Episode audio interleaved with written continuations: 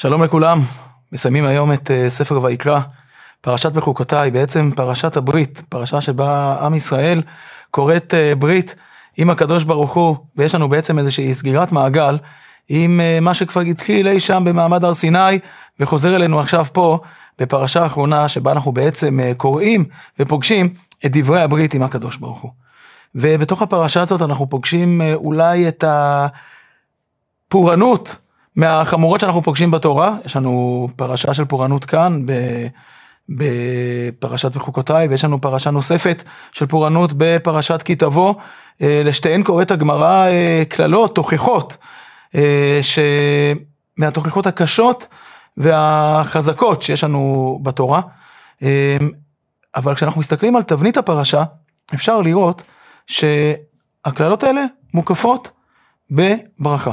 כלומר, תבנית הפרשה שלנו מתחילה בפסוקים שהם פסוקים של טוב, אם בחוקותיי תלכו, ואת מצוותיי תשמרו ועשיתם אותם, ונתתי גשמכם בעיתם, ועץ השדה ייתן פריו. כלומר, יש לנו פה תיאור מאוד יפה ומקיף על הברכה שתשרה על עם ישראל, במידה ונקיים את חוקותיו של הקדוש ברוך הוא. המשך הפרשה, ואולי הנפח המרכזי של פרשת הברית, הוא דווקא הקללות הנוראיות שיבואו על עם ישראל, בזמן שלא נקיים את דבריו של הקדוש ברוך הוא. אבל בסוף הפרשה, יש לנו שוב פסוקים שאי אפשר להגיד עליהם אפילו שהם נחמה, אלא פסוקי הבטחה שהברית לא תופר. מהפסוקים אולי היפים, פסוקים שמלווים אותנו במשך אה, כל השנה, כשאנחנו רוצים להשתמש בפסוקים שמבטאים את הקשר העמוק של עם ישראל אל הקדוש ברוך הוא, ואף גם זאת בהיותם בארץ אויביהם, לא מאסתים ולא גאלתים לכלותם, להפר בריתי איתם. אה, הבטחה שגם בתוך כל הפורענות הזאת, הקדוש ברוך הוא לא יפר את הברית. וזכרתי את בריתי יעקב, ואף את בריתי יצחק, ואף את בריתי אברהם אזכור, והארץ אזכור. יש פה הבטחה שהברית הזאת מקיפה את כל התהליך שעם ישראל עובר. בעצם אנחנו שומעים פה מהי המשמעות של ברית. המשמעות של ברית היא שהקשר לקדוש ברוך הוא הוא דבר טבעי. אפשר לפגוש אותו כדבר מבורך, בצורה טבעית. וכשאנחנו חיים בצורה טבעית את הקשר הזה, הכל באמת הולך טוב. כשחיים בצורה טבעית, הכל מסתדר, והברכה מופיעה, והדברים קורים כפי שאנחנו מצפים ורוצים שהם יקרו. ואם אנחנו לא חיים את הברית, לברית יש מערכת תיקון עצמי. הקללה, הפורענות, התוכחה, היא בעצם מנגנון שבה הברית דואגת לתקן ולסדר את הדברים, להחזיר אותם למקום. אנחנו רואים פסוקים כאלה, שהקדוש ברוך הוא מתאר פה בפרשה, איך התהליך של הפורענות הוא בשביל לתקן. אז תרצה הארץ את שבתותיה. כן, משהו נפגם בארץ. אם לא שמרתם שמיטה, אז אני צריך להחזיר את המערכת לתיקון. למערכת יש תיקון עצמי. והתיקון העצמי הזה ידאג לזה שאני אעשה את כל מה שצריך בשביל להחזיק אתכם אליי. הפורענות לא עומדת בחלל. היא בעצם הופכת להיות חלק ממערכת שנועדה לאזן ולהחזיק אותנו לקשר עם הקדוש ברוך הוא. ולכן הפרשה שלנו פותחת בהבטחה, מסיימת בהבטחה של הברית, והפורענות עטופה בטוב של הבטחה טבעית, ובטוב שיהיה אחריה. היא לא תהיה סוף הסיפור, אף פעם. רב לייבלה לוקח אותנו צעד קדימה בתוך הסיפור הזה, ומקשיב פה בהקשבה שמקובלת אצל החסידים למשפטים הראשונים בפרשה. אם בחוקותיי תלכו, כך מתחילה הפרשה שלנו. אם בחוקותיי תלכו ואת מצוותיי תשמרו, אומרים uh, הרבה מהחסידים, ורב לייבל, כמו שאמרנו, נוגע בזה גם, אם בחוקותיי, בדברים החקוקים בכם. חוקותיי, חקיקה. יש משהו שחקוק בנו, טבעי לנו, הוא חלק מהאופי שלנו. הקשר עם הקדוש ברוך הוא חקוק בנו, מאבותינו הקדושים, שלפני רגע הזכרנו, שמוזכרים שם בסוף הפרשה. הברית היא ביטוי לקשר שחקוק בעומק הנשמה שלנו, בעומק האופי שלנו. העומק של האישיות שלנו הוא כל כולו קשר אל הקדוש ברוך הוא. בגלל שזה חקוק בנו, לא ניתן לברוח מזה. בגלל שזה מוטבע בנו, לא ניתן להתעלם מזה. וממילא, כל פעם כשננסה להתכחש לזה, מנגנון פנימי יחזיר אותנו חזרה אל הדבר הזה, כי זה הטבע שלנו. משהו במציאות ינסה לאזן מחדש את המציאות, לאפס אותה אל המקום שבו הדבר הטבעי יחזור ויופיע. אם בחוקותיי תלכו, אומר אה, רב לייבל, אם בחוקותיי תלכו, זה אותיות אבות. אם בחוקותיי תלכו. א', ב', ת'. אם בחוקותיי תלכו, אם תביאו לידי ביטוי את מה שחקוק בכם, מהאבות, את משהו טבע שלכם, טבע מולד שלכם, אז הכל יהיה טוב. יש גם עוד צד לסיפור הזה. הצד הזה של האבות הוא צד לא בחירי, זה טבע פשוט שלנו, שמלווה אותנו ובאיזשהו מקום מוליך כנראה את כל ההיסטוריה שלנו. יש גם עוד צד, ואת מצוותיי תשמעו. לא מספיק לסמוך ולבטוח על הקשר הזה עם האבות. הקשר הזה של האבות הוא המפתח אולי להבנת מה שמצופה מאיתנו. מה שמצופה מאיתנו לפעול, לעשות, את מצוותיי תשמרו. אתם צריכים גם לבחור, נכון? אתם צריכים לבחור בקשר הזה, ולשמור מצוות, ולעשות את מה שהקדוש ברוך הוא מצפה. ואז הברית היא שלמה. הברית מתחילה מזה שיש לנו מפתח, קשר בלתי אמצעי עם הקדוש ברוך הוא, שלא מותנה בשום דבר.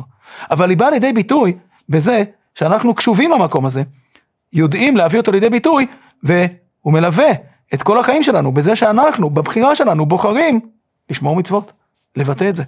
אז הפסוק הראשון בפרשה אולי גונז בתוכו כבר את כל המפתח להבנת מה שמתגלה אחר כך בפרשה כולה. יש בנו קשר שמוטבע בנו, חקוק בנו, אותיות חקיקה שחקוקות בנפש שלנו. ומצד שני, זה קריאת כיוון, זה תובע מאיתנו ללכת, לשמור את המצוות ולבחור להביע את הדבר הזה. פרשה כולה חוזרת ומתארת מה קורה אם במקרה פספסנו. אבל כאן אנחנו לומדים עוד דבר. חז"ל אומרים במסכת מגילה שעזרא תיקן להם לישראל לקרוא את פרשת התוכחות לפני עצרת ולפני ראש השנה. לפני עצרת, לפני שבועות, לפני ראש השנה, דבר ברור, פרשת כי תבוא. למה? כדי שתכלה שנה וקללותיה, תחל שנה ובלקותיה. בעצם עזרא בא ואומר לנו, אתם צריכים לקרוא את פרשת הקללות, את פרשת התוכחה, לא סתם את פרשת הברית. התורה מתארת פה ברית, הגמרא מציינת, זו פרשת הקללות. אתם צריכים לבוא ולהתעמת עם הקללות האלה. אתם צריכים לבוא ולהתעמת עם האפשרות הזאת של הפספוס. אנחנו מצד אחד יודעים שיש ברית, ומצד שני אנחנו גם יודעים שיכול להיות פספוס. אנחנו יודעים שיש פספוס. אנחנו יודעים שלמרות הברית ולמרות ההבטחה ולמרות החקיקה הזאת שחקוקה בנו, כשאנחנו נאלץ לבחור, הרבה דברים לא יקרו כמו שמצופה וכמו שאידיאלי בתורה. ועזרא בא ואומר לנו, תקראו את זה, תתעמתו עם העובדה שיהיו פספוסים. אל תברחו מזה. וזה יביא לזה שתכלה שנה וקללותיה. למה?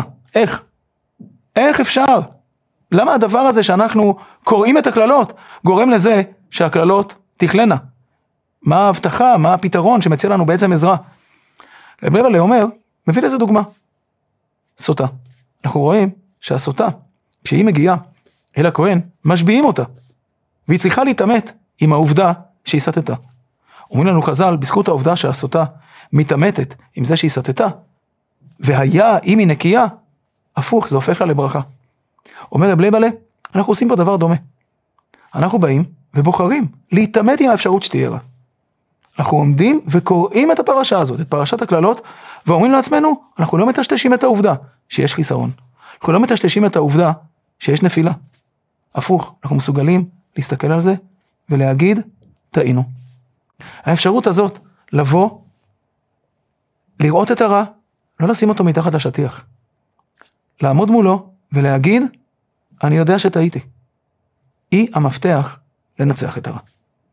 כשאני מסתכל על הרע כאיום, כשאני מסתכל עליו כמשהו שאי אפשר להתמודד איתו, כקללה, אני בעצם מבטא בעצמי שאין לי שום דרך להתמודד עם הדבר הזה. ואז סוף הרע לנצח. כשאני מסוגל להסתכל על הרע, לקרוא לו בשם, להגיד, אני יכול להתעמת איתך, אני מכיר בנוכחות שלך, אני מוכן גם לקבל את זה על עצמי, זה לא מאיים עליי. יש לי את הביטחון שבאיזשהו מקום, בגלל העובדה שאני יכול להתמודד עם זה ויכול לצאת עם זה, ויכול לצאת מזה, אני גם יכול לקבל את זה. אני מבטא בעצם העובדה הזאת שני דברים. קודם כל, עצם הניסיון להתחמק ולהתעמת ולברוח ולא לקבל אחריות, הוא מה שמטעין את המערכת, שתובעת ממני לקבל אחריות. עצם העובדה שאני עומד ומקבל את האחריות, כבר בא ואומר שאני יכול לקבל גם את הרחמים. אני יכול לבוא ולהגיד, טעיתי ואני מבקש גם את הרחמים. זה משנה ישר את כל המוזיקה של העניין. אבל מעבר לזה, האפשרות באמת לקבל את האחריות, בנויה על העובדה שאני יודע באיזשהו מקום שיש תיקון. דווקא בגלל העובדה שאנחנו יודעים שהקשר שלנו עם הקדוש ברוך הוא מובטח. אנחנו יכולים לעמוד ולהגיד טעינו. אנחנו יכולים לעמוד ולהגיד, הרע הזה, שאנחנו יודעים שצריך טיפול, לא מאיים עלינו. ובזכות העובדה שאנחנו קוראים את הקללות, אנחנו עושים שני דברים. משנים את כל הוקטור הזה של ההתחמקות וההתעמתות והניסיון לברוח מאחריות, והפוך, מקבלים לעצמנו את האחריות ואומרים, טעינו, אנחנו מסוגלים להתמודד עם זה, אנחנו מבקשים עזרה בלהתמודד עם זה. ואנחנו גם מביעים את הביטחון שהדבר הזה לא, משתש... לא מטשטש את הקשר, לא מאיים על מה שאנחנו, לא מאיים על מי שאנחנו. יש לנו ביטחון בקשר שלנו עם הקדוש ברוך הוא, במה שחקוק בנו, שהוא יותר חזק מהדבר הרע והחולף הזה. והדבר הזה מאפשר לנו גם להתמודד איתו. שיהיה לנו בעזרת השם אה, ימים שאנחנו יודעים ככה לצמוח בהם מתוך אה, קשיים, לצמוח בהם אה, מתוך התמודדות. אנחנו מקליטים את הפודקאסט הזה כשממש חולפת לה שנה מאז אה, אסון מירון. אסון אה, נוראי של אה, מוות של אנשים רבים, שהעמיד אותנו מול תחושה איומה של אה, דין וחשבון שאנחנו צריכים לתת לעצמנו. בכל מצב כזה יש אה, אפשרויות שונות איך להתמודד עם, אה, עם עולם כזה, שבו אנחנו מצד אחד פוגשים את העוצמה הרוחנית, כל מי שהיה אי פעם במירון, פגש את העוצמה הרוחנית, את הביטחון המדהים של הקשר של עם ישראל עם הקדוש ברוך הוא, שמה בראש ההר. את העוצמה הרוחנית של חיבור בין אנשים, את העוצמה הרוחנית של כמיהה, ואת הביטחון, ואת השמחה, ואת הידיעה שהקשר בינינו לבין הקדוש ברוך הוא מובטח. והנה מגיע רגע של פורענות, שאף אחד לא ציפה לו. כל כך הרבה קורבנות, כל כך הרבה אנשים, ותמיד ישנה האופציה לטייח, לטייח, להתנער מאחריות, להאשים אחרים, אה, וישנה אופציה להבין שמשהו היה לא בסדר. ישנה אופציה להבין שמשהו דורש תיקון. האופציה הזאת היא האופציה של דרך המלך, אומר לנו פה רב ליבלה. האפשרות לא להתעמת עם הרע, לטשטש אותו, לברוח ממנו, היא מה שהופך את הרע למשהו שאי אפשר להתמודד איתו. האפשרות לעמוד מולו, להבין שיש חיסרון, להבין שצריך לקחת אחריות, להבין שצריך לתקן, היא מה שיכול להבטיח לנו את העובדה שבסוף יחזור, תחזור השמחה, יחזור הקשר, יחזור כוחו של הטוב לנצח את הרע. שבעזרת השם, בזירה הזאת, בזירה האיומה הזאת, ובעזרת השם, בזירות אחרות, קטנות יותר בחיים שלנו, שגם בהם אנחנו פוגשים את השאלה הזאת, של מה גובר על מה, נדע שדווקא האפשרות להכיר ברע, לעמוד מולו, להתמודד איתו, היא המפתח, והיא המפתח, והיא גם הגישה הנכונה, שמבליטה דווקא את כוחו של הטוב, החקוק בנו באופן טבעי. כל הדברים האלה הם אולי חותמת לספר ויקרא. ספר ויקרא, הספר שכל כולו מיוסד על האפשרות שלנו כעובדי השם לעמוד מולו עם החסרונות שלנו ולתקן, לתקן את החטאים. פרשת הברית אמנם סוגרת את מה שהתחיל אי שם בספר אה, שמות, בעמידה מול הר סיני, אבל בתווך היה לנו את כל עולם הקורבנות, עם הכפרה, עם ההתמודדות עם קושי, עם ההתמודדות עם חטאים, עם נפילות, עם טומאה, כל הדברים האלה נכנסו בתוך ספר ויקרא. באה התורה, חותמת את ספר ויקרא ואומרת לנו, כל הדבר הזה הוא חלק מסיפור אחד גדול, שבסופו של דבר עוטף את הרע בעטיפה הזאת של הטוב. אבל עוטף את הרע לא מטשטש את הרע. זה בא ואומר, יש דברים שצריכים תיקון. האפשרות באמת לתקן אותם היא לעמוד מולם, להכיר בהם, לקבל אותם ולהיות בטוחים בניצחונו של הטוב. שבת שלום.